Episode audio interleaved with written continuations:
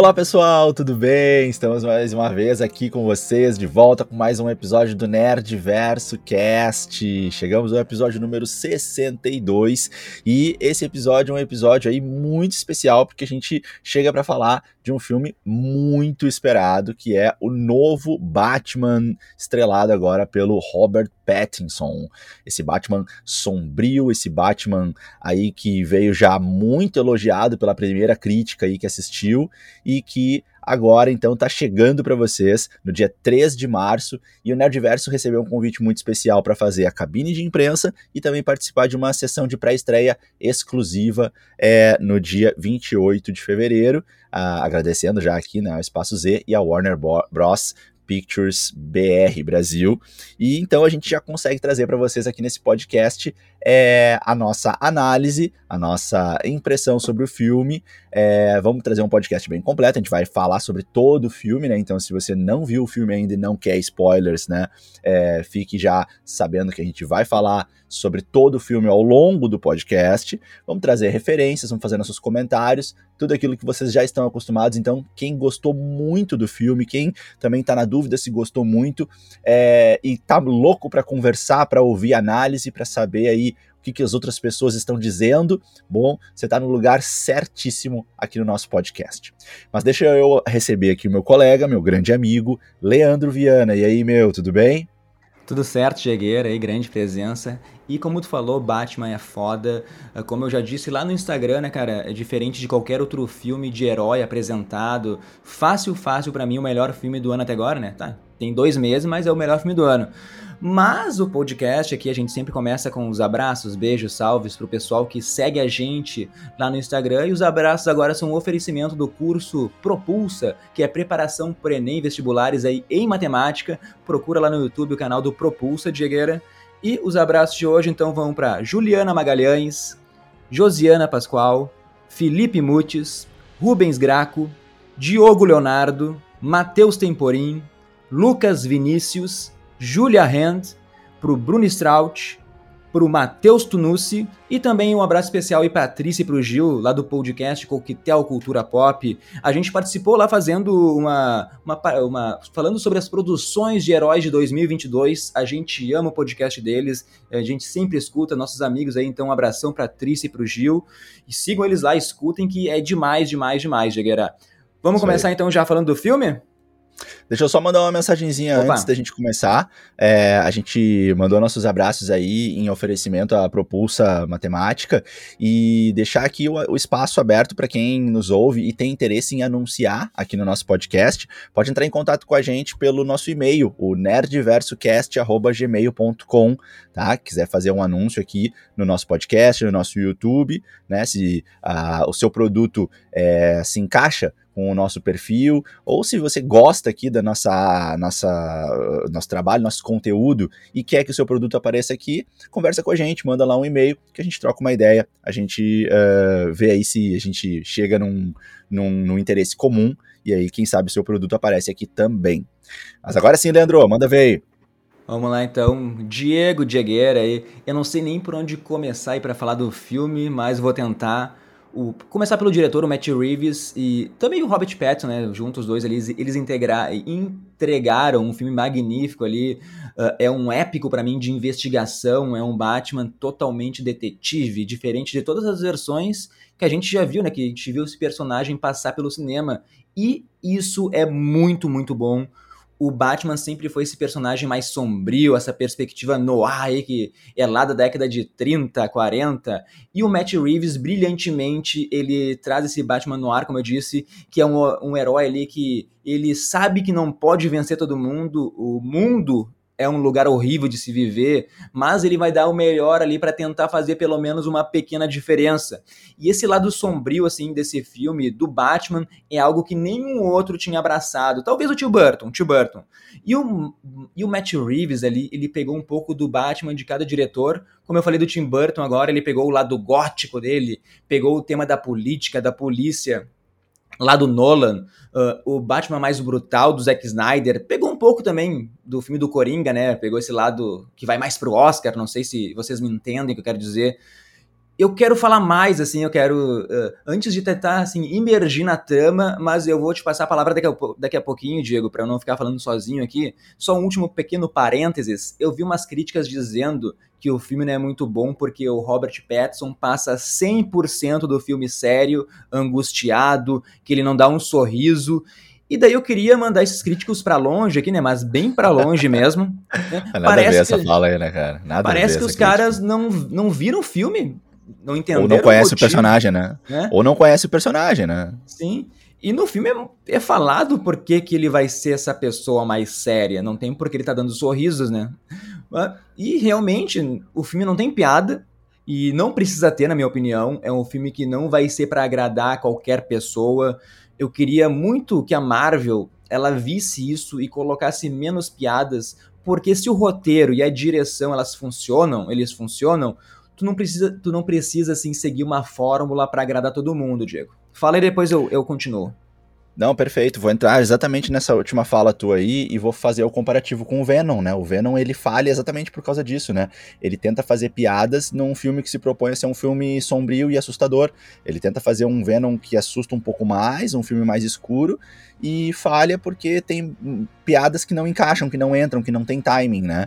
E de fato, eu elogio muito, assim, essa proposta que a DC vem tentando implementar já faz um tempo, né? De menos piada e filme mais sombrio. Tirando aí a licença poética para as produções do James Gunn, que esse sabe fazer isso, né, como ninguém. Agora, voltando a falar então do filme, Leandro, o filme de fato, ele atende a essa proposta, né, de trazer um novo Batman, né, um pouco diferente do que a gente já viu até agora.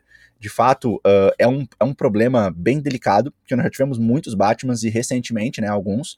Então, trazer um novo Batman é algo complexo, difícil, tem que ser feito com muito cuidado para, ao mesmo tempo, não ser mais do mesmo, dos que já foram apresentados recentemente, e parecer que não tem necessidade de trazer um novo, mas também não se distanciar demais da origem, da essência, né, do que é o Batman, do que é o personagem, do que foi trazido nas HQs da DC. E eu acho que o Matt Reeves foi muito feliz na escolha, na forma como ele está apresentando esse Batman, né? Como tu mesmo falou. E, de fato, a crítica que foi trazida aí, que tu mencionou, é uma crítica muito boba, muito vazia, né? Parece um pouco infantil, parece um pouco que não conhece, né, o personagem, né?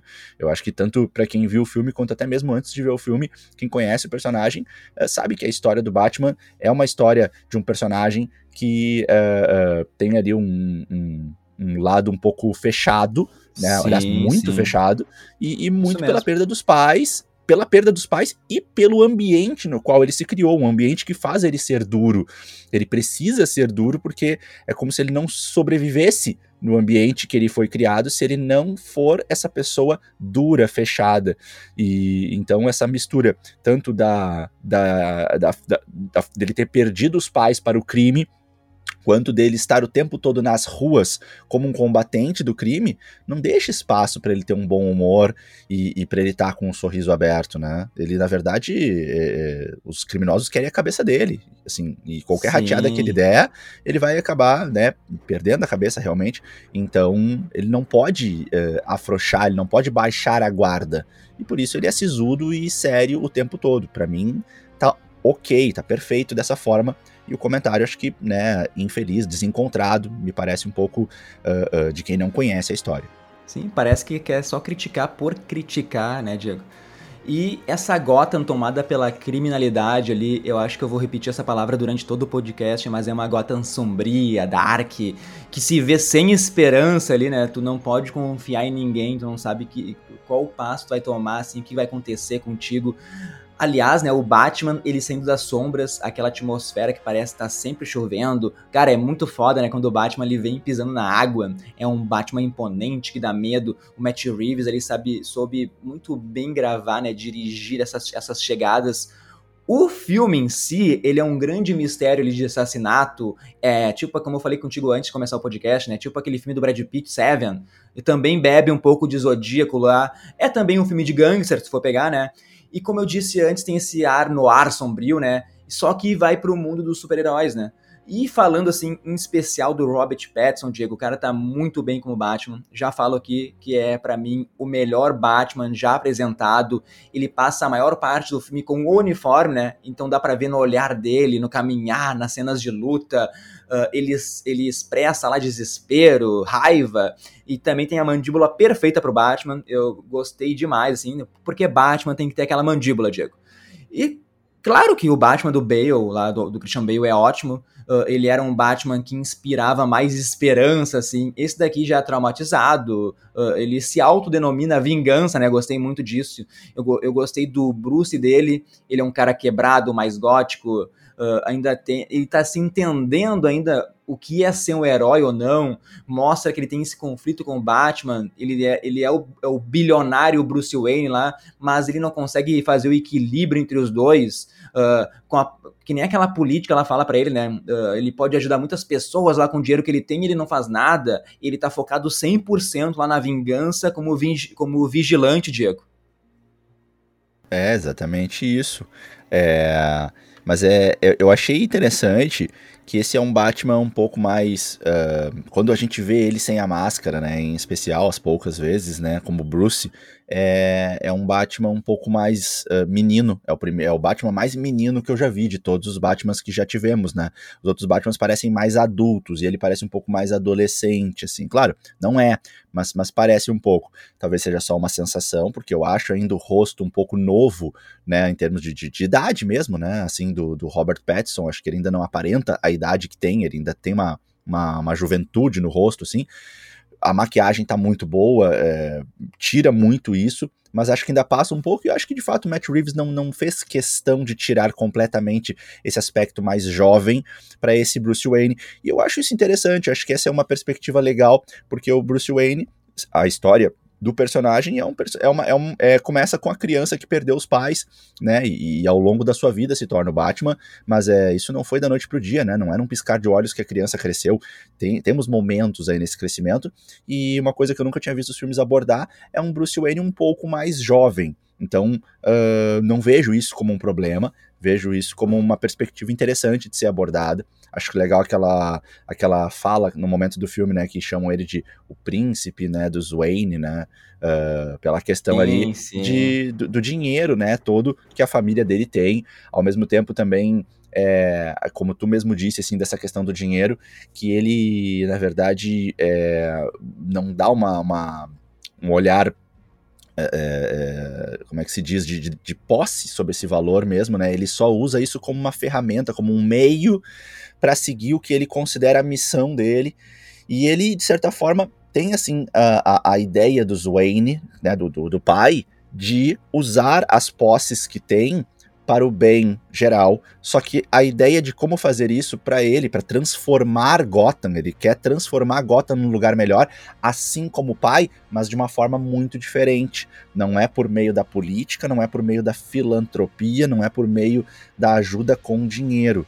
É de outro modo que ele quer fazer isso, né? De um modo mais, né, de justiceiro, né? Justiça mais, assim, pelas próprias mãos. Exatamente. E ele fala isso, né? Eu estou levando adiante o legado da família, mas o legado da família do meu modo, né? Do meu modo. Meu modo é diferente, o meu modo de agir. Então, eu achei legal essa perspectiva que foi mais trabalhada. Uma coisa também que eu achei interessante, eu estava bem na dúvida sobre como isso seria, e acho que ficou bem, bem justo, assim, bem encaixado na ideia do filme, menos assim, menos olhar para a tecnologia. A tecnologia não era uma coisa tão assim forte. As posses, o dinheiro, né, do Wayne não aparecem tanto quanto em outros Batmans, né? Pode ver que o próprio Batmóvel, ele não é tão mostrado por dentro, ele não é aquela super nave, ele é um carro potente, bem equipado, mas até puxando um pouco mais para um carro tunado, assim, do que para um carro tecnológico, né? Isso mesmo. A única tecnologia que a gente pode ver, assim, que ele investiu bem pesado, é naquela lente dele, que é uma câmera. Achei demais, muito legal. Minority Report, né? Achei, assim, ele grava depois... chega em casa e vai rever as cenas com mais cuidado, tira uma fotinho, tira um print, pega as charadas lá pra analisar. Isso eu achei muito legal. E como tu falou, né, não é tanto assim, né, focado em tecnologia, as armas. E tá no começo de carreira, né? E pra finalizar, assim, essa parte sem spoilers, falar de dois pontos. Primeiro é a trilha sonora do Michael Giacchino lá. Já começa com aquela música Ave Maria, depois já vai pra... A gente já vai falar sobre isso, né? Depois vai pra música da entrada do Batman. Cara, sempre essa música é uma tensão incrível, assim. E a fotografia puxada pro vermelho, pro preto. A gente já via isso nos trailers, nas artes promocionais. E no filme tá lindo, lindo de se ver, assim. Então, direção, fotografia, trilha sonora, nota 10 eu daria pra esse filme, Diego. É, não, a fotografia pra mim é o que mais se destaca no filme, é incrível realmente a fotografia, olha, eu não consigo me lembrar de um filme assim que dê pra comparar, que tem uma fotografia tão boa, olha, há tempos que eu não via essa construção de cenas assim, e a montagem como fica assim da construção da cena, da paleta de cores, do ponto de vista da câmera. E acaba que a produção, né, o que fica pra gente ali, aquela imagem que fica o tempo todo aparecendo pra gente, nossa, muito bonito, uma qualidade incrível, uma perspectiva muito legal, que faz exatamente assim o contraste, porque o filme traz uma Gotham um pouco atualizada, né, a gente tem ali uma Gotham parecendo um pouquinho assim, uma... Nova York, até pensei. Isso mesmo, ela lembra bastante Nova York ali, eu queria me lembrar o nome daquela... aqueles prédios, é o Empire State, eu acho, né? Isso que eu queria lembrar, Empire State. Ali aquela parte central de Nova York, assim, que aparece muito nos filmes, com aqueles super telões nos prédios, né? A gente tem um pouco isso, mas é assim, é só um vislumbre, né? São poucos momentos em que isso aparece, né? Porque apesar de nós termos uma Gotham similar a uma metrópole com grandes arranha-céus, né? Uma selva de pedra, o filme não se passa no alto dos prédios, ele se passa no subsolo quase, ou no chão. O filme ele fica no chão, nas vielas, né, no piso, e um chão que o sol não toca, né, o filme ele o tempo todo trabalha com um cenário de chuva, né, então o tempo todo aquele clima molhado, aquele clima sombrio, aquele clima póstumo, né, de chuva ou de céu fechado, assim. E eu acho que a fotografia trabalhou muito bem isso. Então, assim, ao mesmo tempo que a gente tem uma Gotham atualizada, com USB, com celular, com lives, né? Trazemos para os dias de hoje a Gotham, mas a gente tem a fotografia mostrando a Gotham das ruas, né? Das vielas, dos becos, dos lugares underground, desconhecidos, né? Do submundo, da noite, da madrugada. Né, daquilo que acontece às escondidas, daquilo que acontece não na frente de todo mundo. Então, a fotografia, ela consegue fazer isso, e é um grande desafio, né, é um grande desafio, e que eu acho que foi cumprido com êxito. Então, meu elogio total, assim, pra mim, se me perguntar assim, Diego, o que tu mais gostou no filme? Sem dúvida, a fotografia, sem dúvida nenhuma, tô impressionado até agora. E em segundo lugar, a trilha sonora, pra mim, logo depois vem a trilha sonora. Tá demais. Gostei muito que não teve espaço para músicas conhecidas com letras, não. Foi uma trilha sonora. Tem uma que é boa, né? Aquela do Nirvana. Sim. E essa música já tava no trailer, né? Que já tava no trailer. Essa música do Nirvana parece que é quando o Kurt Cobain ele escreveu essa música quando era morador de rua, né? Pra tu. O cara era foda, né? Então, a trilha sonora tava demais, tava bem, assim, encaixada no filme, ela não tava se sobressaindo, assim, ela mantinha a gente perfeitamente no clima, no ambiente, e em sintonia com a emoção, com a sensação que a gente precisava sentir naquele momento. Então, gostei muito dessa combinação, trilha sonora e fotografia. E por isso que eu falei antes, né, o responsável, né, o Matt Reeves, trouxe o Michael Giacchino para fazer a trilha sonora, né, a gente vai falar mais sobre isso agora quando for falar outras partes específicas do filme. Eu acho que agora a gente pode começar a falar com spoilers, então, vamos começar a falar da introdução do filme. Que tu acha, Diego? Podemos mandar? Claro, bora lá, vamos começar, pode começar aí. Então vamos falar dos primeiros 8 minutos do filme lá, que mostram como vai ser mesmo a perspectiva que a gente vai ter, né? Começa lá com o Charada assassinando o prefeito já, e a primeira aparição dele, Diego, quando dá aquele trovão lá, pra mim já foi assustador ali. e depois ele é muito lunático, psicopata, sei lá, mas sem experiência, né? Ele ataca o prefeito lá dando um gritinho ali, bem louco assim. E a Warner, né, o único pedido que a Warner fez pro Matt Reeves foi que ele fizesse um filme com classificação 13 anos pros Estados Unidos, né? Então a gente não vê a morte sendo consumada, escancarada, a câmera se afasta, né, enquanto Charada ali apunhala a cabeça, né? Não tem sangue jorrando na tela e fica só na nossa imaginação. Mesmo assim, eu acho que é um filme muito pesado pra criança, né? Não, muito. Mesmo assim, eu acho que poderiam talvez fazer um filme mais 18, é claro que é tirar esse público de 15, 16, 17 anos, então por isso que a Warner, pensando em bilheteria, pediu pro Matt Reeves maneirar, né, não fazer algo explícito, né, Diego? Não sei se quer falar alguma coisa aí sobre isso, senão...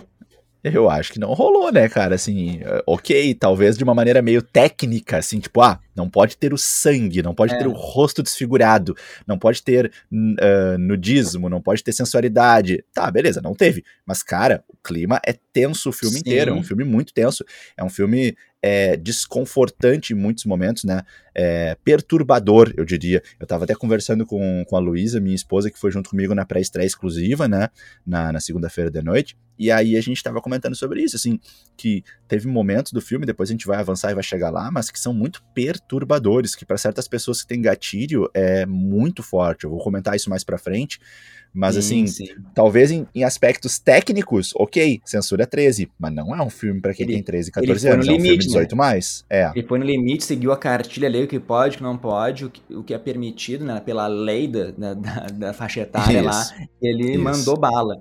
Mas esse filme, então, ele pode chocar tanto quanto aquele Batman de 89, lá do Tim Burton, né, ele chocou muito, né, o pessoal vinha daquela série do Batman que era colorida, e daí chega esse filme gótico com o Batman também traumatizado contra aquele palhaço com uma cicatriz na boca, os pais levavam as crianças pra ver o filme, tinham que sair do filme, né, tinham que sair do cinema, não dava pra ver.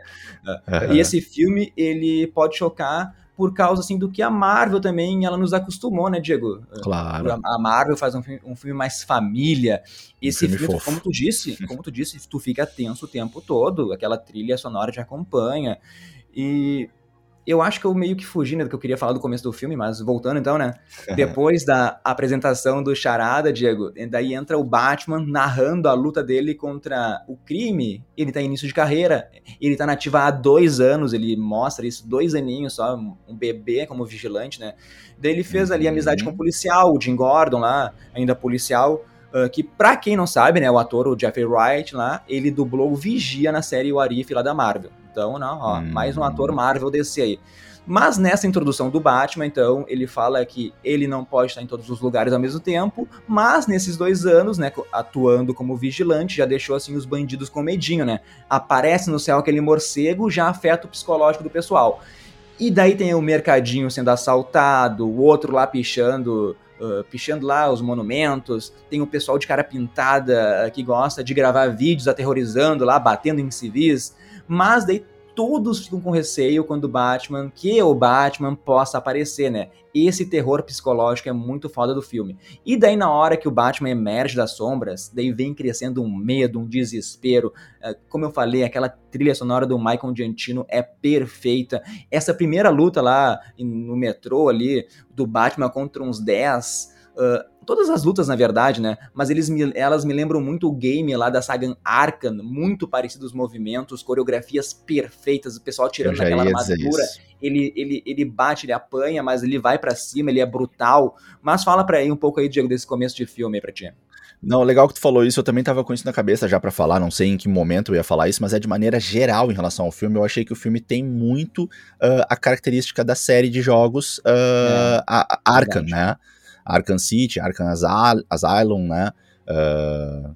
Tô esquecendo de algum, eu acho. Arkham Knight, deve ter mais ainda. Arkham Knight, Então, aquela série de jogos, né, que já são jogos bem modernos, né, que são similares a filmes e tal, eu acho que ela tá bem, bem próxima, assim, dessa construção, desse cenário, dessa ideia de filme e de continuação que teremos aí pra esse Batman, né? E essa Gotham também do início do filme, né, Leandro? Assim, uma Gotham caótica, né? Com realmente uma criminalidade altíssima, né? Isso de início já é trazido pra gente. E o Batman fala, eu não posso sair brigando com todo mundo.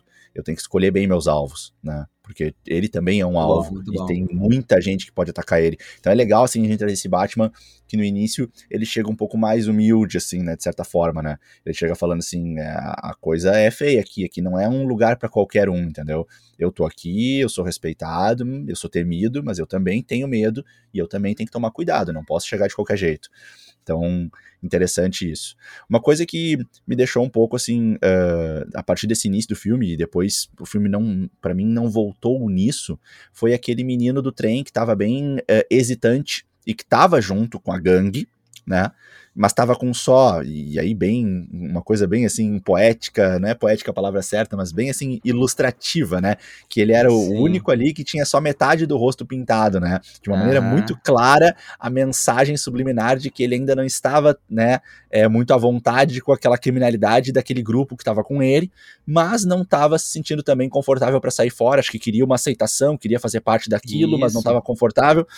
Então o filme mostra isso com a máscara, com a cara dele, metade pintada, e ele vai lá e protege o Batman, né, porque ele hesita na hora que vão atirar nele, ele meio que tenta defender, e o Batman também percebe isso e não vai com violência pra cima dele, permite que ele fuja. Sim. Ali eu achei que nós teríamos uma participação maior daquele personagem, né, mas não, aquele personagem não voltou. Sim, é tipo essa criminalidade engolindo as pessoas, né, do bem, assim, trazendo de qualquer jeito pra dentro lá. Como tu falou, né, essa Gotham que foi apresentada é muito boa, e a gente começa o filme no dia 31 de outubro, que é o Halloween, né, então tem todas aquelas figuras mascaradas. E eu vou me repetir, né, durante todo o podcast, a trilha sonora do Giacchino aumenta, né, muita tensão. Então, nesse filme, não tem ali um grande vilão alienígena, um grande evento que vai destruir a cidade, assim, vai explodir. É apenas um serial killer lá sinistro que começa ali atrás de grandes nomes da cidade, o prefeito, o comissário, o promotor lá, e nisso daí tem esse Batman traumatizado entrando nesse mistério, porque são deixadas cartas, né, Diego, com charadas endereçadas pra ele. Então toda cena, assim, de crime tem uma cartinha pro Batman com uma charada, quebra-cabeça, ele precisa resolver. E claro, daí tem a ajuda do Alfred nisso, né? No filme ele é um ex-agente do MI6, né? É um cara foda, um ex-militar, assim. E o ator ali é o Andy Serkis, que é famoso por Gollum, do Senhor dos Anéis, é o Garra Sônica da Marvel. E ele dirigiu, como o Diego já mencionou antes, o horroroso Venom 2. Algum comentário sobre isso, Diego? Ah, é só tristeza, só lamento, né? Como diretor, realmente não teve uma boa participação. Mas como ator, eu gosto dele, né? Como o Ulysses Claw em Pantera Negra 2, né? E também aparece um pouquinho em Era de Ultron. Mais um ator aí, né? Um pé em cada universo, né? Um pezinho no MCU e um pezinho no DCU. Mas ele tava bem, gostei dele e achei legal, né, trazer isso bem forte à tona, assim, de que ele é um ex-agente do MI6, né, do Serviço de Inteligência Britânico, então bem, bem legal isso, e ele, de fato, ajudando ali a resolver os quebra-cabeças, achei legal. Uma pequena crítica que eu tenho, não chega a ser uma crítica, assim, mas eu acho que, né, o filme é um filme bem longo, bem extenso, e isso, sim, pra mim foi uma coisa que eu achei que não precisava tanto, mas é bem pessoal, eu sei que muita gente não vai concordar comigo, mas, assim, o filme é muito longo, e ao mesmo tempo o Batman, né, o Bruce, ele resolve muito rápido algumas charadas, mas muito rápido, assim, tipo, a charada chega e ele já tem a resposta, né, principalmente, por exemplo, quando tá aquele momento da bomba, claro que ali tinha que ser rápido, né, a bomba no pescoço, mais lá pra frente, mas ao longo do filme, as charadas são resolvidas muito rápidas pelo Bruce Wayne, eu achei, enfim, isso me incomodou um pouquinho, assim, claro que a gente pode inferir que ele foi treinado pelo Alfred, e o Alfred, esse sim, é um especialista em resolver esses problemas, porque ele é um ex-espião, né? Mas mesmo assim, um Batman que não foi pro MI6, um Batman que está há 2 anos atuando, né, resolve rápido demais, isso acho que poderia ter sido um pouquinho mais, assim, já que o filme se estendeu, dilatou tanto, poderia ter dilatado isso junto, assim, sabe? Eu acho que dava pra deixar ele um pouquinho mais tentando resolver, e aí resolve. Mas é só um comentário rápido, assim, algo, um detalhezinho. Eu vou trazer aqui alguns pontos que eu não gostei no filme, mas são pontos pequenos, tá? O filme é um grande filme, é um filme espetacular, é um filme realmente muito bom, né? Mas eu vou trazendo alguns pontinhos, assim, coisa pequena. No geral é elogio, tá? Cara, Mas eu até concordo nesse teu ponto de vista, realmente, é algo muito rápido. Isso não me incomoda em nada, sabe? Porque eu acho que tem que ser rápido. Não fica, ah, vamos pensar aqui. Tipo assim, daí vai quebrar todo o clímax do filme, né? Mas eu entendo porque foi tão rápido utilizado essa forma no filme. Eu acho que faltou mais outros tipos de charada, sabe? Não só enigmas. Mas eu entendo também que o diretor quis dar essa perspectiva pro vilão ali. Mas voltando então pra trama central do filme, Diego, então esses assassinatos que eu falei antes, né, do prefeito, comissário lá e tal, na verdade eles implicam lá em uma rede de conspiração dos líderes de Gotham, né? Que, na verdade, a gente descobre que no final o grande líder é o Falcone, e como aquele, agora eu lembrei, né, como aquele próprio policial corrupto lá, ele falou, né, o Falcone, ele é o verdadeiro prefeito da cidade, ele que manda em tudo e em todos.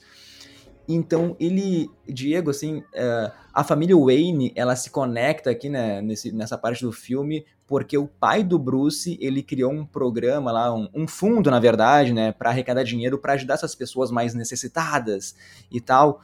E com a morte do Thomas Wayne, isso daí, esse programa, esse fundo, ele é usado para lavar dinheiro e daí para corrupção lá. E a corrupção fica solta em Gotham City, ninguém mais consegue controlar, porque o Falcone, ele se apropria disso e domina todo mundo. Então, não sei se quer falar alguma coisa, senão eu continuo com o pensamento aqui. Não, é complementar um pouco essa parte para ver se o pessoal entendeu, né? Mas essa parte acaba sendo uma coisa que é explicada aos poucos, ao longo do filme, a gente vai descobrindo isso, né? Mas a ideia é essa, né? Sim. O Thomas Wayne, se não me engano, morto há 20 anos, né? Ele criou a Fundação Wayne, inclusive nas HQs é mais conhecida como Fundação Wayne mesmo, só que dentro dessa Fundação Wayne tem o fundo Renewal, né? Que seria a renovação, isso, a tradução, né? Inclusive o logo desse fundo aparece ao longo do filme várias vezes, né? Mas a gente não se dá conta que aquilo não tá ali por acaso aparecendo, né? E aí, então, depois a gente vai entender exatamente isso, que o Falcone, ele vê uma oportunidade muito grande de ter o Wayne nas mãos, quando o Wayne recorre a ele, né, para pedir ajuda com uma questão política ali que tá ameaçando a família dele, e o Falcone, então, consegue organizar as coisas de uma maneira a enredar o Thomas Wayne, e acaba ele se saindo como a pessoa que ajudou, e que acaba meio que herdando ali o poder e o controle sobre a fundação. E dali ele cria um esquema de desvio de dinheiro, de um volume gigantesco. Lavagem de dinheiro, né? Uma lavagem de dinheiro, né? Em que para a mídia, digamos assim, para as pessoas em geral, é um dinheiro que está sendo utilizado na fundação, ou seja, para ajudar pessoas carentes, órfãos da fundação, mas na verdade esse dinheiro ele é desviado para o crime organizado, para policiais corruptos, o crime organizado, né? Nas drogas, tem aquela gota lá, aquela droga que eles falam toda hora.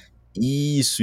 Até isso é uma coisa que depois eu também queria comentar, não sei se eu já inicio agora, mas essa questão da gota, né, que eu achei que foi uma brincadeira até com Gotham, né, porque se tu parar pra pensar, assim, tem uma brincadeira aí literária, né, no sentido de ter o mesmo início, né, então assim como Gotham é uma cidade afundada, né, absorvida pelo tráfico, pelo crime, boa análise.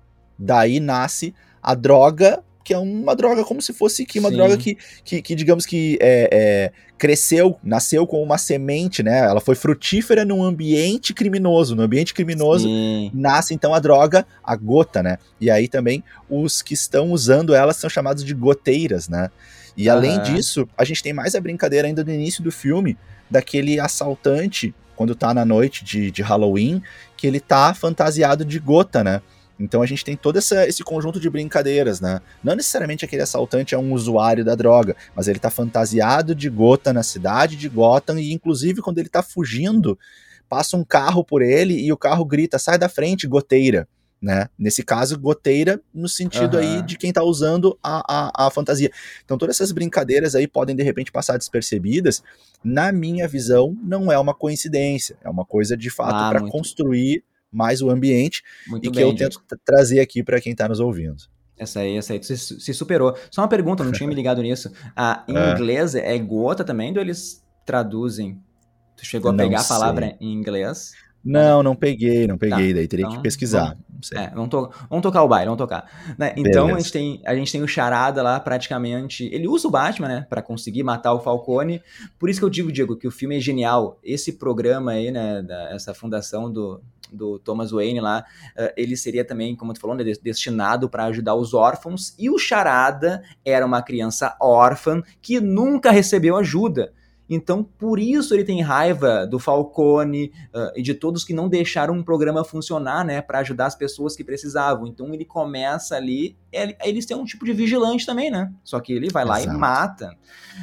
E com isso, então, o Enigma, né, ele também cultivou um ódio pelo Bruce Wayne, né, que é o grande órfão de Gotham City lá, porque diferente da esmagadora maioria das crianças, né, as crianças que perderam os pais, o Bruce, ele cresceu no luxo, no dinheiro, com infinitas possibilidades, oportunidades na vida lá.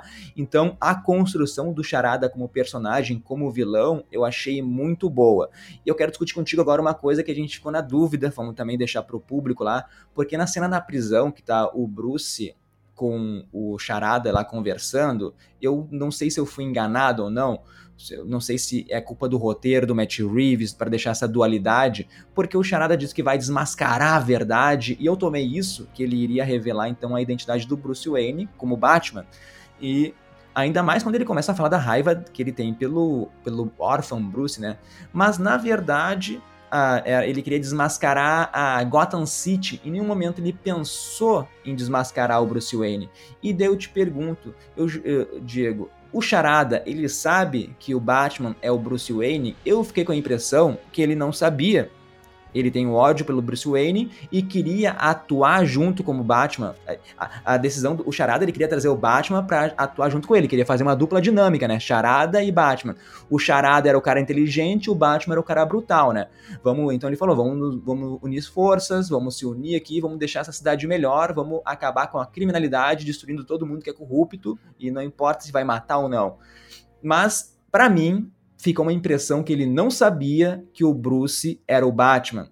O que tu acha, Diego? Ou, tipo assim, fica no ar, né? A gente não sei se foi a intenção do diretor ou não, mas comenta aí.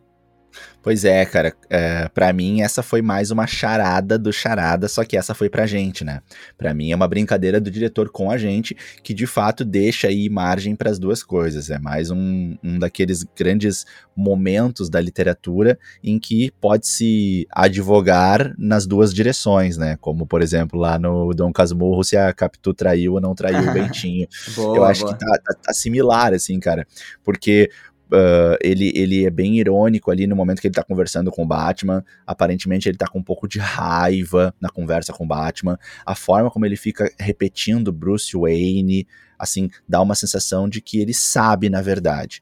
No entanto, também tem muita coerência pensar que ele não sabe. Depois que ele fica falando Bruce Wayne na conversa, né, dos dois ali, né, com aquele vidro separando, depois que ele fica conversando, ele começa a falar pro Batman que a gente fez uma boa dupla, que a gente fez um bom trabalho juntos, né, e aí fica uma sensação, será que ele tá sendo irônico, será que ele quer deixar o Batman se sentindo mal, ou será que de fato ele pensa isso, né, porque, bom, vamos partir do pressuposto que ninguém sabe que o Batman é o Bruce Wayne, tirando o Alfred ali, né, e talvez aquela outra governanta da casa. Então, assim, as duas situações são possíveis, e aí eu acho que a gente escolhe acreditar no que a gente quer, tá? Eu acho que ele sabia, tá? Mas acho legal pensar que ele não sabia também, acho que dá acho que fica mais gostoso pensar que ele não sabia, fica muito legal pensar que ele tava usando talvez eu fui pra esse lado, sim. Eu acho muito mais divertido pensar que ele não sabia. Ah, fica muito legal. Mas, assim, pelos elementos do filme e por uma questão de decisão, de escolha, né? Eu escolho acreditar que ele sabia, tá? Digo, por uma sensação daquela última conversa que eles têm. Também, assim, eu acho que o Batman, ele tá muito próximo da polícia. Depois ele que vai descobrindo essa podridão da polícia, mas no início do filme o Batman ele tá próximo da polícia, no sentido de ele achar que faz um trabalho similar ao da polícia, ele tá próximo ali pelo comissário. Os policiais é que não são muito fã dele, né, mas também depois a gente vai descobrir que isso também pode ter a ver com o medo de descobrir toda a sua podridão, E o Charada não gosta da polícia porque ele sabe da podridão e sabe como a polícia está envolvida no que fez ele sofrer a vida toda e motivou ele a toda essa renovação. Ele quer desmascarar a polícia. Então, me parece um pouco estranho, assim, ele querer o Batman do lado dele, percebendo que o Batman está muito mais próximo da polícia do que dele. Mas, como eu digo, é possível advogar nas duas direções. E também porque ele tem esse ódio no trio, esse ódio pelo Bruce, né? Ele tem muito ódio pelo Bruce. Porque ele iria querer fazer uma dupla com a contraparte, né? Com a outra identidade dele, né? Boa, e porque ele e depois que ele vê que o plano dele dá errado, claro que ninguém iria acreditar nele, né? Mas por que que ele não fica falando?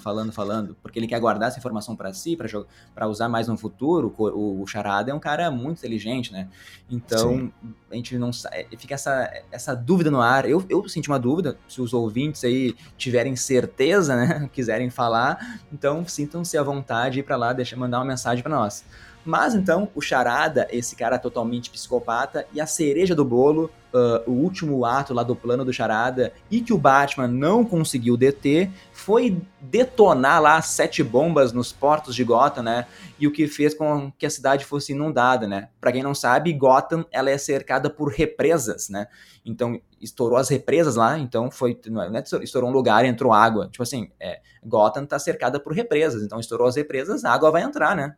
É uma loucura. E isso já até aconteceu nas HQs, né? O que transformou lá Gotham, então, num cenário pós-apocalíptico, com toda aquela água, destruição.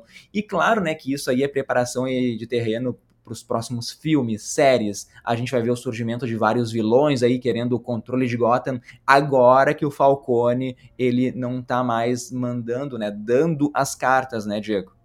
Uhum.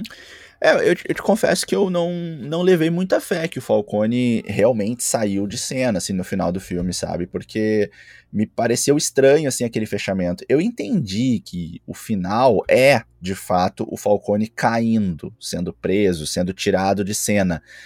No entanto, não me parece que... Pra mim ele morreu, né? Tomou um tiro do Charada, né? Ah, claro, tô esquecendo disso. Porque pra mim ele não sairia de cena como preso, né? Porque ele tava com controle. Tô esquecendo que ele tomou o tiro, verdade, do Charada, que daí ele levou ele pra luz e ele levou um tiro.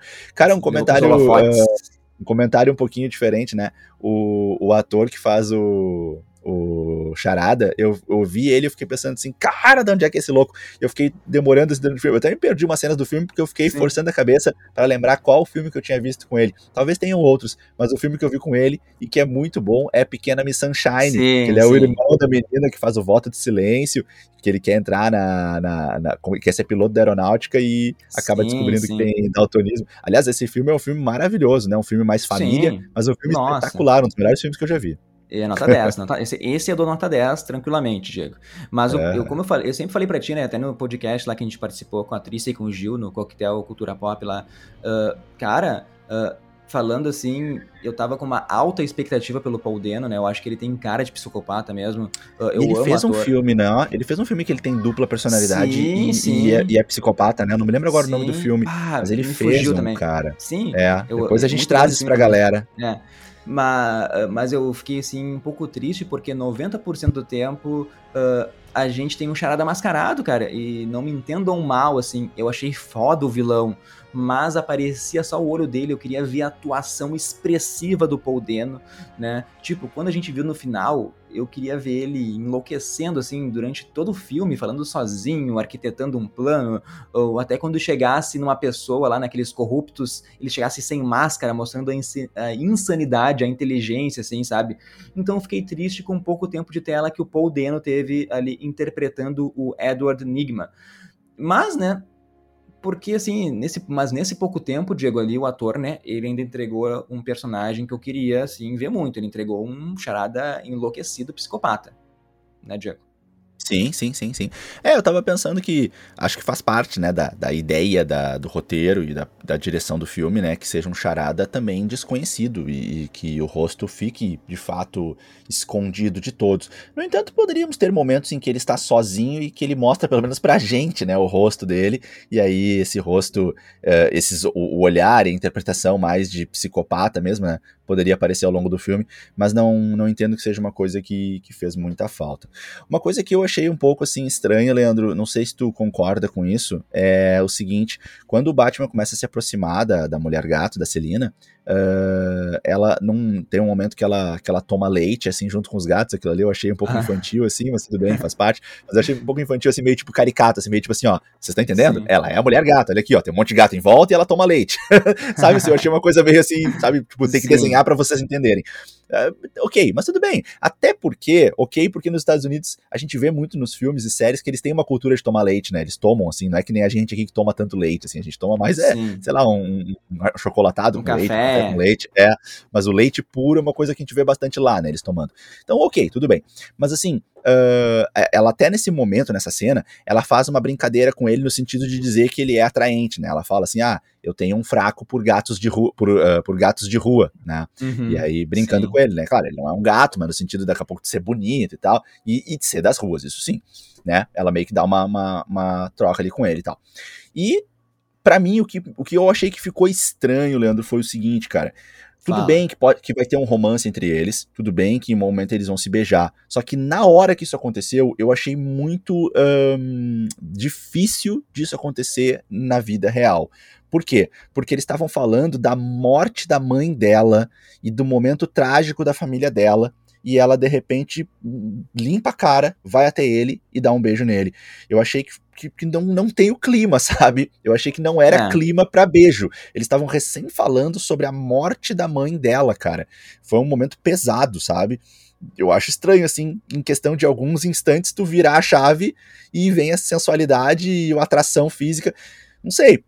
Pode ser uma coisa na minha cabeça, mas naquela hora aquilo me deixou um pouco, assim, desconcertado. Eu acho que tudo bem, eles podiam ter um romance, mas a cena do beijo poderia vir num outro momento, sabe, assim? Sim, no momento de uma discussão por um outro assunto que não fosse traumático, trágico, envolvendo morte, ou até mesmo um momento de proteção, de atração, sei lá, de um cuidar do outro, que foi uma coisa falada muitas vezes durante o filme. Achei legal o ponto de vista ali de que várias vezes ela repetia, eu sei cuidar de mim, eu sei me cuidar sozinha. Isso eu achei legal. Eu até acho que poderíamos ter uma Mulher Gato ainda mais dona de si, mais forte, mas acho que foi também, assim como ele, uma Mulher Gato que ainda tá nascendo, tá se constituindo. Então, tanto o Batman, que só tem 2 anos de experiência, quanto a Mulher Gato, a Selina ali, também acho que um pouco ainda amadora, um pouco começando, né? Sim. E achei ali, gostei da ideia gostei da ideia de como ela fez a parte de cima, né? Ela não tem o dinheiro do Batman para poder fazer uma armadura tão potente, então, no caso dela, é uma roupa de couro toda fechada e uma touca cortada ali, né, em formato de gato. Sim. Cara, eu só queria, então, fazer dois... Eu concordo com o que tu falou dessa crítica aí, vou até anotar aqui, eu tirei 0,1 do filme já, tá, Diego? Da pontuação geral, concordo contigo, 0,1 a menos. Já que tu falou da Mulher Gato, vamos falar sobre ela um pouquinho aqui. Sim. Outra coisa, eu tava pesquisando aqui, eu achei o filme do Paul Dano, é Os Suspeitos, né? É Os Suspeitos, não sei... isso mesmo, Os Suspeitos. É esse, né? Tá. Isso. E voltando assim, sabe de quem que a atriz é filha na vida real? Não, cara, pode mandar. O nome dela é Zoe Kravitz. Te diz alguma coisa? É filha do Lenny. Lennyzinho, isso, guitarrista? Isso, Lenny Kravitz. Isso. Mas, digo mais, sabe de quem que ela é enteada? Até fui pesquisar pra não falar uma merda, mas eu tava certo. A mãe dela se separou já do Lenny, e sabe quem que ela namora agora? Jason Momoa, o Aquaman. Então o Aquaman é tipo o padrasto dela, né? Na nossa vida real, o Jason Momoa. É fofocas Nerd Verso, né? Aqui nosso momento aqui de fofocas, nosso bloco, se alguém quiser patrocinar, né? Mas, eu acho que era isso que eu queria falar. Família famosa. Voltando aqui pra Zoe Kravitz, depois me disse se tu gostou dela como Mulher Gata, acho que já respondeu, né? Que tu curtiu. Uhum. Eu não amei ela, mas eu gostei. Tipo assim, eu acho que o roteiro do Matt Reeves deu motivação, assim, dela estar no filme, foi algo importante ali. Dá pra entender os traumas dela, né? Pra ela ser não uma heroína, uma vilã, joga nos 2 filmes ali. Quem não viu o filme, né? Quer saber que o Falcone é o pai dela, né? Ele se envolveu com uma garçonete lá que trabalhava com ele naqueles clubes da máfia e tal. Depois a gente descobre, né? Ela não sabia, a gente descobre que ele matou a mãe da Selina né? E, assim, por ele nunca ter dado bola para ela quando criança, né? Então a motivação da Selina era, o plano dela era roubar o dinheiro dele, porque ela se achava no direito de ter esse dinheiro, já que nunca teve durante toda a sua infância e vida. Mas depois que ela descobre também, ela descobre que o Falcone matou aquela amiga dele, né? Então ela também tem outro motivo depois de querer matar o Falcone. Então essa é a história da Selina dentro do filme do Batman. Eu acho que foi uma boa história. Eu acho que foi uma boa motivação dela estar presente no filme, sabe, Diego? Não foi assim, ah, vamos jogar Mulher Gato ali e só pra ter um par romântico com o Robert Pattinson. Sim, perfeito, perfeito. Gostei bastante. Cara, o que tu achou da participação na história e das atuações do Pinguim, do Colin Farrell, o Oz? Tá, depois eu quero voltar numa parte importante do Charada lá, meu. Não me deixa eu me esquecer. Tá? Beleza. O Pinguim, cara, eu achei um personagem foda. O Pinguim foi o Colin Farrell, né, que tá ali, tá todo desfigurado, isso, caracterizado. Eu não consigo ver os traços do ator, se eu não soubesse, eu não diria que era ele. Não e tem ele, como. E parece que ele se entregou pro personagem, né, porque ele é aquele mafioso debochado, sarcástico. Parece que ele tá se divertindo naquele papel, né? E daí eu quero já falar da uma das melhores cenas do filme, que é aquela perseguição de carro, pra mim deixou assim Velozes e Furiosos no chinelo. É uma perseguição com fotografia, trilha sonora, o som da chuva, tudo perfeito. E depois tem aquele Batman, ele indo na direção do Pinguim, né? E tem aquele fogo atrás dele. E tipo assim, o filme todo é o Pinguim como personagem, ele tendo essa ascensão dele, né, depois da morte do Falcone, ele vai ascender, assim, como um criminoso, vai ter uma série focada no Pinguim, já na HBO Max, já tá certo, antes da gente ver o filme de novo, né, então eu espero que essa série aborde muito isso. Eu queria abrir um parênteses, porque esse filme, a gente vê pouquíssimo o uso de CGI, né, é mais um Batman detetive, como a gente falou, né? E uma das poucas vezes que a gente vê um CGI é nessa cena aí da perseguição de carros. E é um CGI muito bem usado, sabe? Achei, assim, ó, fantástico, fantástico, Diego. Sim, gostei bastante. Uma coisa que eu achei muito bonita na fotografia foi o detalhe da chuva pegando no farol, que é como se fosse o nosso ponto de bonitão. Vista. Que, né, tu lembra? Que daí dá aquela luz estralada, sabe? Quando tu tá dirigindo o carro e aí tu vê o farol dos outros carros pelo vidro do teu carro e ele fica estralado por causa do efeito da água. E aí na fotografia a gente tinha isso aparecendo. Nossa, tava muito bonito de ver mesmo, assim. E realmente a cena da perseguição tava incrível. Eu confesso que eu achei que poderia ser um pouquinho mais curta. Eu acho que teve um momento que ela se prolongou, dava pra tirar um pouquinho de nada, mas isso é uma sensação minha, né? Não precisam concordar com isso. Não vejo como uma crítica, mas é que eu acho que no geral o filme ele ficou muito longo, eu acho que algumas cenas poderiam ter sido um pouquinho menores, mas enfim, perspectiva da direção, acho que era pra ser essa coisa, né, que vai demorando pra acontecer e a gente vai ficando na expectativa do que vai acontecer. Naquela hora que o carro saltou, sabe, que eu imaginei que fosse diferente, eu imaginei que o Batman ia atravessar ali o caminhão, né, porque foi muito em cima da hora.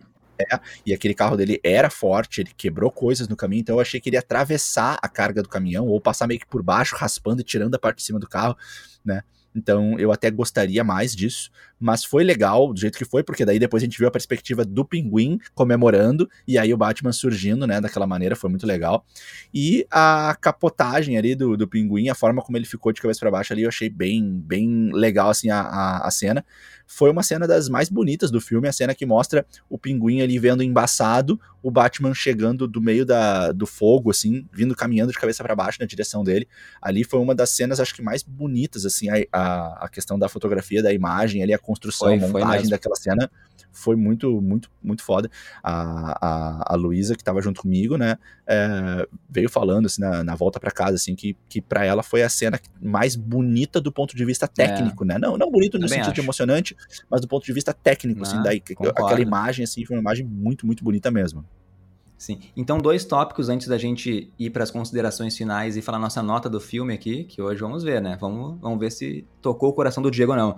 Primeiro momento é a cena que eu surtei, Diego, que é o Charada lá na prisão de Arkham, enlouquecido lá que o plano dele deu errado, que no fim o Batman ele conseguiu ali evitar o pior, né? Mas lá então o nosso amigo Charada, ele faz um novo amigo, né, Diego? que é quem.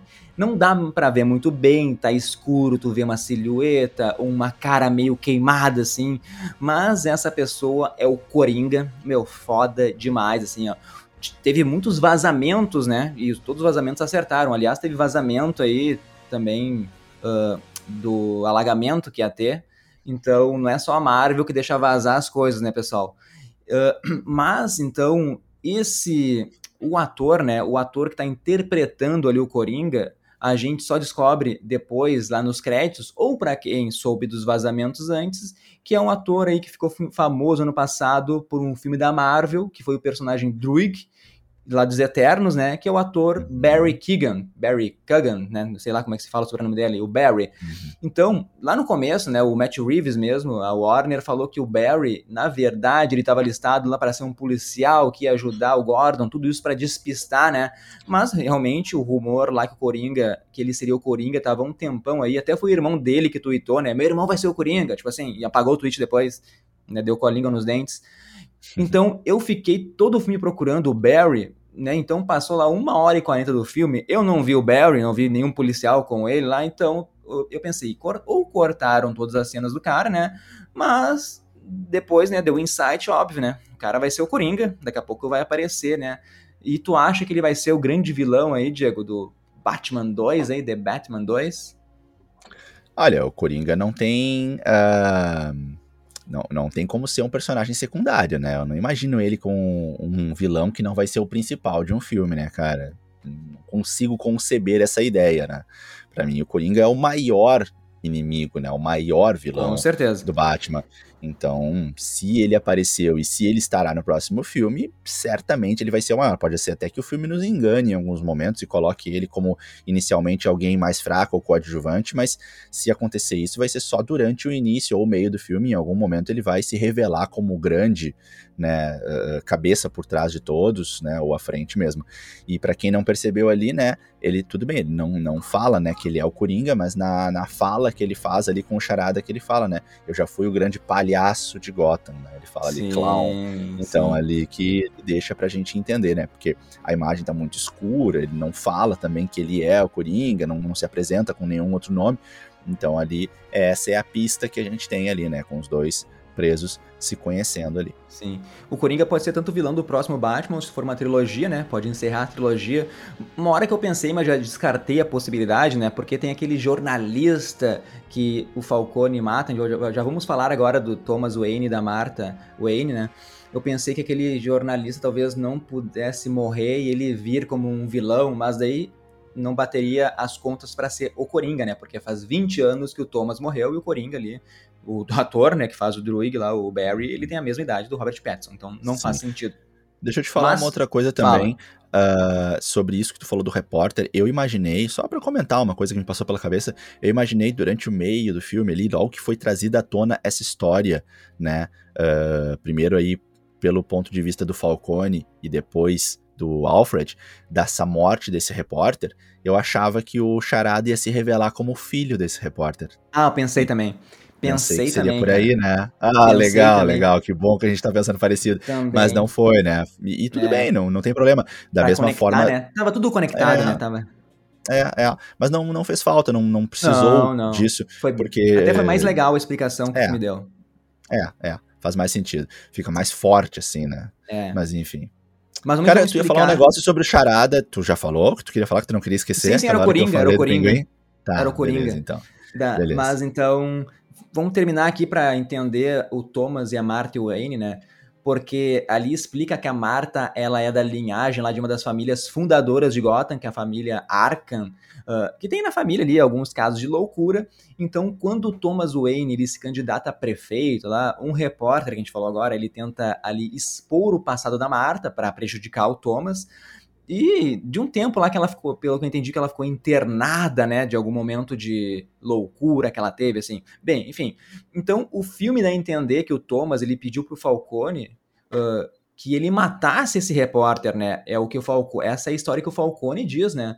Para que nada afetasse a candidatura dele, né? Que, na verdade, o Thomas também era um ser corrupto.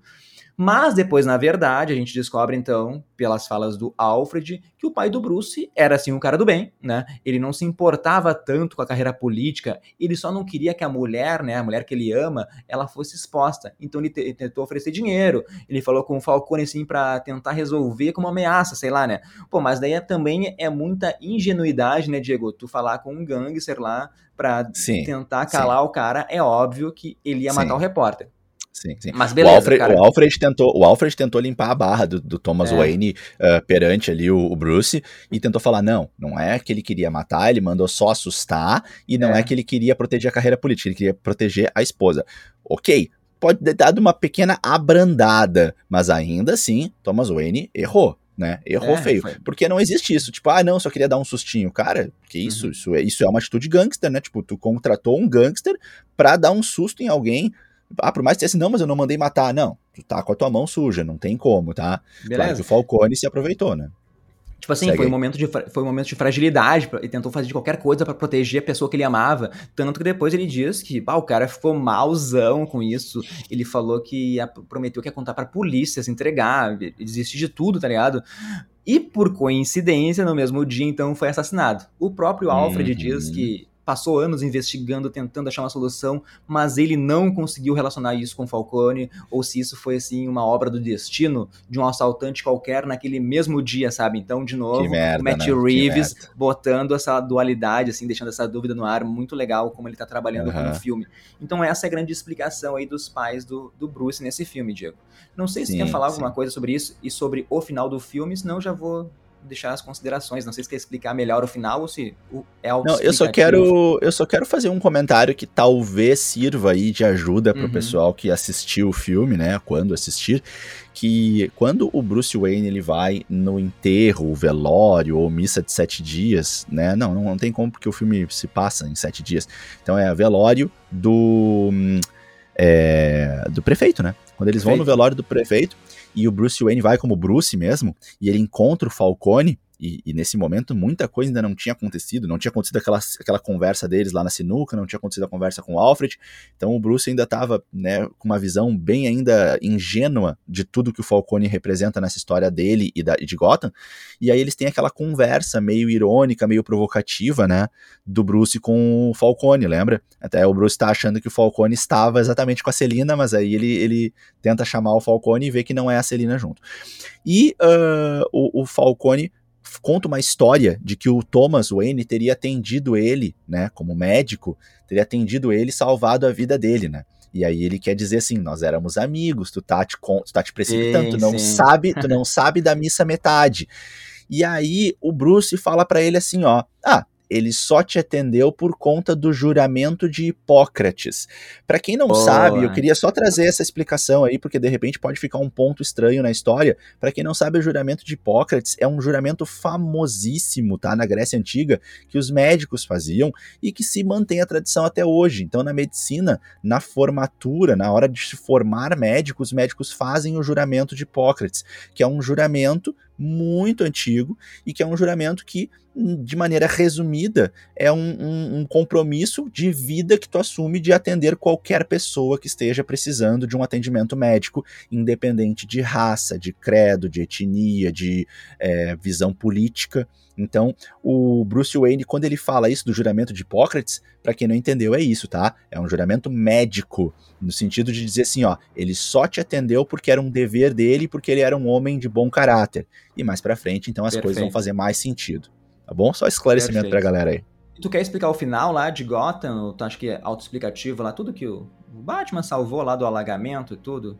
Acho que é tranquilo, não sei se... Não, eu acho legal a gente só ressaltar, né, essa transformação do personagem, né, que passa o filme dizendo e até sendo conhecido como vingança. Eles nem se referem às vezes ao Batman como o Batman, eles chamam o Batman de vingança, né, isso é muito legal, isso é uma coisa nova, a gente não tinha visto isso nos outros filmes ainda, né, então o Batman às vezes ele é chamado de vingança, né, e aí no final a gente tem aquele embate contra aquela legião de seguidores do Charada, né, extremistas, radicais e tal, vestidos como ele, e um deles então se apresenta e usa a frase, né, eu sou vingança. E isso é até um argumento, né, Leandro, que vai pesar do teu lado, digamos assim, naquele posicionamento que tu fez agora há pouco, em dizer que acredita que o Charada não sabe que o Batman é o Bruce Wayne e que realmente queria o Batman como parceiro, porque, de certa forma, a gente pode pensar, inferir aqui, né, interpretar que aquele personagem fala eu sou vingança porque ele se considera um colega do Batman, talvez, né, no sentido de que talvez o Charada tenha instruído eles para dizer isso, ou não, ou foi uma instrução do Charada para eles dizerem isso, para de fato confundir a polícia, incriminar o Batman, desestabilizar ele. O fato é que quando o Batman vê o personagem falando isso, ele já estava né, com uma fala um pouco de despedida, e essa fala assusta a gente, né, ele fala pro comissário Gordon quando ele vai, assim, salvar a cidade, ele fala, foi bom trabalhar com você, foi bom ser o Batman ao lado de você, algo assim ele fala, né, Leandro? Não sei se tu lembra desse momento. Sim, ele fala uma frase meio de despedida, né? E aí, então, quando ele vê isso, quando ele vê o cara falando eu sou vingança, parece que isso completa pra ele, assim, um momento de transformação, né? Um momento de transformação em que dá uma sensação de que ele vai deixar de ser o Batman e até mesmo que vai morrer, porque ele vai lá e corta aquele cabo elétrico, né? Que já era um grande risco, e ainda cai naquela inundação.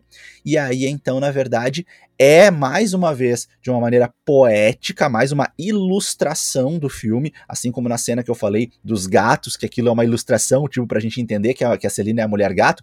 Aqui, nesse momento, é uma ilustração de que, sim, aquele Batman que a gente estava olhando morreu, mas não morreu literalmente. Ele tá abandonando esse apego dele à vingança, e ele passa a trocar então a palavra vingança por outra, talvez esperança, como ele mesmo diz no filme. Então ele deixa um pouco de lado essa característica principal, primordial dele de ser vingativo, e passa a mirar um pouco num outro valor, no valor de realmente ajudar as pessoas, e ele vai lá então ser um brigadista, né? Um bombeiro ali, vai ajudar as pessoas que estão se afogando, vai salvar as pessoas ali.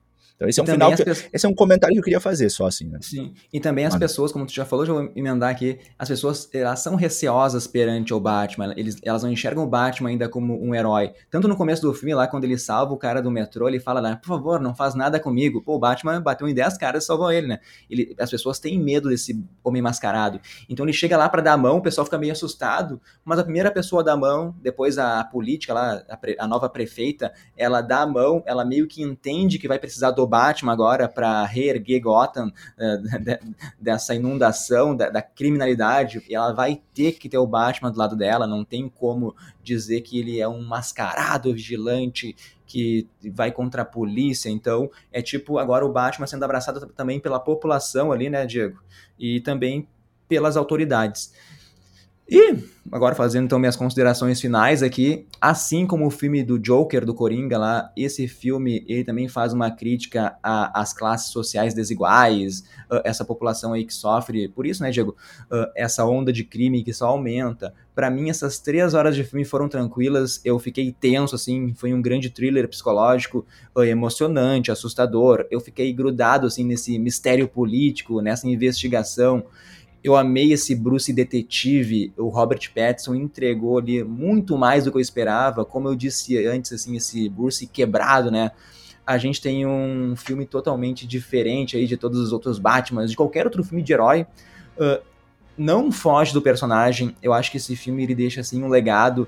Eu concordo contigo que talvez o filme ele possa ter sido lento em algumas partes, em várias partes, talvez se tirasse essas cenas mais arrastadas, talvez o filme fosse melhor, né? Não que eu não acho o filme bom, né? Eu poderia, assim, por exemplo, ver mais 1 hora de filme tranquilamente, assim, mostrando criminalidade nessa Gotham inundada. Agora eu ficaria mais 1 hora no cinema, tranquilo, eu não me importo. Eu tô na expectativa aí na sequência do filme, das séries que virão, mas eu deixo, então, tu falar e, Diego, depois eu dou a minha humilde nota pro filme. Boa. Cara, primeiro de tudo, tá? Não é um filme de herói, não dá pra comparar com filmes de heróis. Pra mim é um filme que conta uma história. Um filme muito bom que conta uma história. Se a gente olhar por essa perspectiva, um filme muito bom que conta uma história, aí eu consigo ver esse filme como um filme muito legal. Não é um filme de herói, não se propõe a isso, não vão ver o filme esperando isso, tá? Porque eu acho que não é por aí, nem tem praticamente nada assim de super-herói. A gente tem um personagem importante que é o Batman, sendo contado por uma perspectiva mais humana, a gente tem vilões bem construídos, a gente tem crítica social, a gente tem essa questão aí da criminalidade com a polícia envolvida, a polícia fazendo parte da criminalidade, isso eu acho muito legal que foi discutido, né? Então eu gosto bastante de olhar o filme com essa perspectiva, mas eu não gosto de olhar o filme como um filme de herói, até porque eu acho que é meio vago isso, e de fato a gente tá amadurecendo o nosso cinema pra isso, né? A Marvel vai para um outro lado. A Marvel faz uma coisa fantasiosa que eu gosto de assistir, mas eu sei que aquilo é uma fantasia.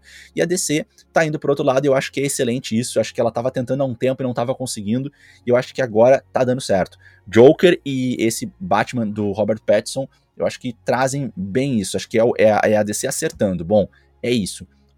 Achamos aqui uma receita boa para fazer a DC sombria. Sem piadinha, sem brincadeirinha. É uma coisa mais assim, nervo exposto mesmo, uma coisa mais séria, e eu gostei bastante, achei um filme muito bem feito, não acabou sendo assim aquele filme da vida pra mim, eu não fiquei com uma sensação tão empolgada assim quanto o Leandro, eu não gostei tanto da duração do filme, eu acho que a sensação que eu tive, e aí é muito feeling, muito sensação, cada um vai ter a sua, mas a sensação que eu tive é que no final ficou um pouco cansativo o filme parecia que ia acabar e não acabava, e eu acho que algumas cenas realmente foram muito dilatadas, acho que elas podiam ter sido um pouco mais contraídas, tá? Por exemplo, muitas caminhadas lentas, assim, sabe? Aquela coisa, assim, de o herói ou o vilão caminhando lentamente, ou a pessoa caminhando no clube lentamente. Eu acho que isso poderia ter sido um pouco encurtado. Eu não vejo necessidade para aquela cena, por exemplo, dos dois saindo de moto juntos no final, lá o Batman, o Bruce e a Selina. Eu acho que poderia ser um pouco mais rápido aquilo, poderia ser simplesmente o beco e cada um indo para um lado, né? Eu particularmente não gostei muito da cena do paraquedas que abriu errado, achei que foi um erro meio bobo para um Batman tão habilidoso, tão hábil no uso de suas ferramentas e no combate, na ação pela cidade, né? Achei um erro um pouquinho infantil, mas tudo bem, acho que é legal o ponto de vista que eu tava debatendo com o Leandro, de que é um herói ainda em construção, tem só 2 anos, então realmente é um argumento que defende isso, mas assim, sem dúvida, uma fotografia espetacular, como eu não consigo lembrar de um filme com uma fotografia tão boa. A paleta de cores foi respeitada, não é um filme que abre, é um filme que fecha no escuro, no preto e no vermelho. Ver o filme no cinema foi uma experiência incrível, eu achei o filme muito bom. Agora, tenho que dizer, antes de me despedir, Leandro, o filme foi muito bom, só que se eu tivesse visto ele na TV, talvez eu não teria gostado tanto. O cinema contribuiu demais com essa fotografia e com o som, tá? E eu não sei se eu vou ver esse filme de novo, porque eu achei ele um pouco cansativo, eu tive essa dificuldade. Acho que o filme merece muito concorrer a categorias do Oscar, acho que é o melhor Batman que eu já vi, mas não chega pra ser o melhor filme que eu já vi, assim, não chega perto disso, na minha sensação, tá? Pô, eu ainda acho que Cavaleiro das Trevas lá, com o Coringa, com o Batman, é o melhor filme do Batman. Esse Batman, o personagem, é o melhor Batman apresentado. E a minha nota aqui, pensando em tudo, tentando equilibrar pro resto do ano, pros filmes que vão vir, eu vou fechar em 9,6. Minha notinha é 9,6, porque eu gostei demais do filme. Foi um filme que saiu do usual, do comum, que não teve medo de arriscar, não precisou trazer CGI, piada, ele foi uma coisa contida e ainda que abre um leque de opções aí para vários universos. Eu queria esse Batman aí na nova DC, dar um jeito aí desse multiverso do Flash trazer o Batman do Robert Pattinson também. Boa, boa. Eu também queria muito, eu gostei bastante, pra mim, esse é o melhor Batman que já teve, eu acho que eu gostei um pouco mais desse filme, talvez, mas tenho minhas dúvidas em relação a filme também, entre esse e o Cavaleiro das Trevas, porque o Cavaleiro das Trevas é um filme bem montado, né, o filme tem uma montagem boa, o personagem, sem dúvida, eu gostei mais desse Batman, acho que tô concordando contigo, mas não sei se eu gostei mais desse filme, ou gosto mais do Batman, o Cavaleiro das Trevas. É que é uma outra época, né? Um filme feito com já um bom lapso de tempo, e aí os tempos vão mudando, e o formato dos filmes vai mudando, o ritmo também vai mudando. Pra mim, o que pesou mais realmente foi o tempo. Eu não achei que precisasse tanto tempo assim, acho que dava pra tirar uma meia hora de filme. Fora isso, acho que é um filme muito bem feito. Em relação à nota, eu acho que tentando ser justo aí com exatamente o que tem por vir, o que já passou, tentando me basear em notas que eu já dei, eu vou fechar em 9,3 a minha nota. É uma nota bem alta pra sensação que eu tive. A minha sensação até seria 9, mas sendo justo, acho que com a parte técnica, Leandro, assim, a parte técnica, sabe? Roteiro, trilha sonora, fotografia, atuações dos personagens. Pensando na construção técnica, botando assim numa tabela, eu acho que ainda assim o filme pontua alto, tá? A minha sensação em relação ao filme é que eu não gostei muito no final, que eu achei um pouco arrastado. Mas eu tenho que dizer que é um filme realmente digno de todo o nosso respeito, cara. Assim, um filme muito bem montado, tá? Então eu vou fechar em 9,3, talvez a inesperada. Eu tô vendo pela tua cara que tu não esperava uma nota tão alta, né? Pensei que ia ser lá pra 18. Não, acho que não é justo. Acho que não é justo a questão técnica. A questão técnica não tem como, assim, cara. Eu acho que é uma das melhores fotografias que eu já vi, uma montagem muito boa realmente, trilha sonora espetacular, a forma como o Batman foi trazido, o desafio de trazer um novo Batman num curto espaço de tempo em que a gente teve vários outros Batmans, sabe? É um filme que tenta se propor a ser longo. Eu acho que ficou longo demais, mas ainda assim, com todos esses desafios, eu acho que o filme causa uma sensação boa. Então, eu acho que é justo um 9,3. Não, então, excelente, ó, passou The Batman, por enquanto, melhor filme que o Nerd Verso viu em 2022. Vamos ver se Doutor Estranho aí vai bater essa marca, hein, Diego? Então, acho que o nosso podcast fica por aqui, a gente conseguiu fazer toda a análise, falar sem spoilers, tentar explicar algumas questões importantes do filme. Semana que vem tem um novo podcast, obrigado a todo mundo que segue o Nerdverso e mandou suas perguntas, a gente respondeu sem spoilers lá nos stories. Obrigado a todo mundo aí, um abração, até semana que vem aí, e deixar a palavra pro Diegueira. Não, é isso aí, falou muito bem. Só pra voltar ali, quando tu falou melhor filme que o Nerdverso já viu em 2022, aquilo me machucou, eu fiquei pensando assim, não, peraí, eu gostei mais de Homem-Aranha 3, mas é que é aquela coisa, eu gostei mais de ver Homem-Aranha 3, gostei mais de ver, vou ver de novo Homem-Aranha 3. Mas em ano passado Homem-Aranha 3, né? O Spider-Man em dezembro. Foi em dezembro, né? Verdade. Calma o coração. Eu tava pensando que era nesse ano, não tinha pensado. Não, então faz todo sentido. Então é o melhor filme realmente de 2022. É verdade. Mas ainda assim, deixa eu fazer esse comparativo. Sim. Só pra explicar melhor pra galera. Sensação, emoção, coração. Gostei mais de Homem-Aranha 3.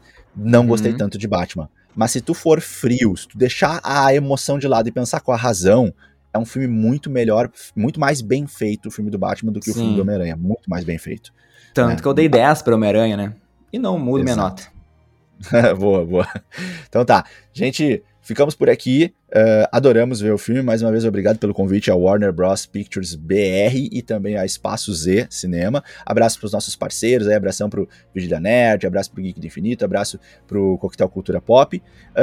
E mais uma vez, reforçar que se você quiser anunciar aqui, manda e-mail pro nerdversocast@gmail.com. O episódio número 62 fica por aqui. Depois a gente quer muito saber de vocês o que vocês acharam do novo Batman e das polêmicas que nós levantamos aqui no podcast. Então manda mensagem pra gente lá no @nerdversocast no Insta, pra gente saber o que vocês acharam, tá bom? Até a próxima, pessoal. Valeu, tchau.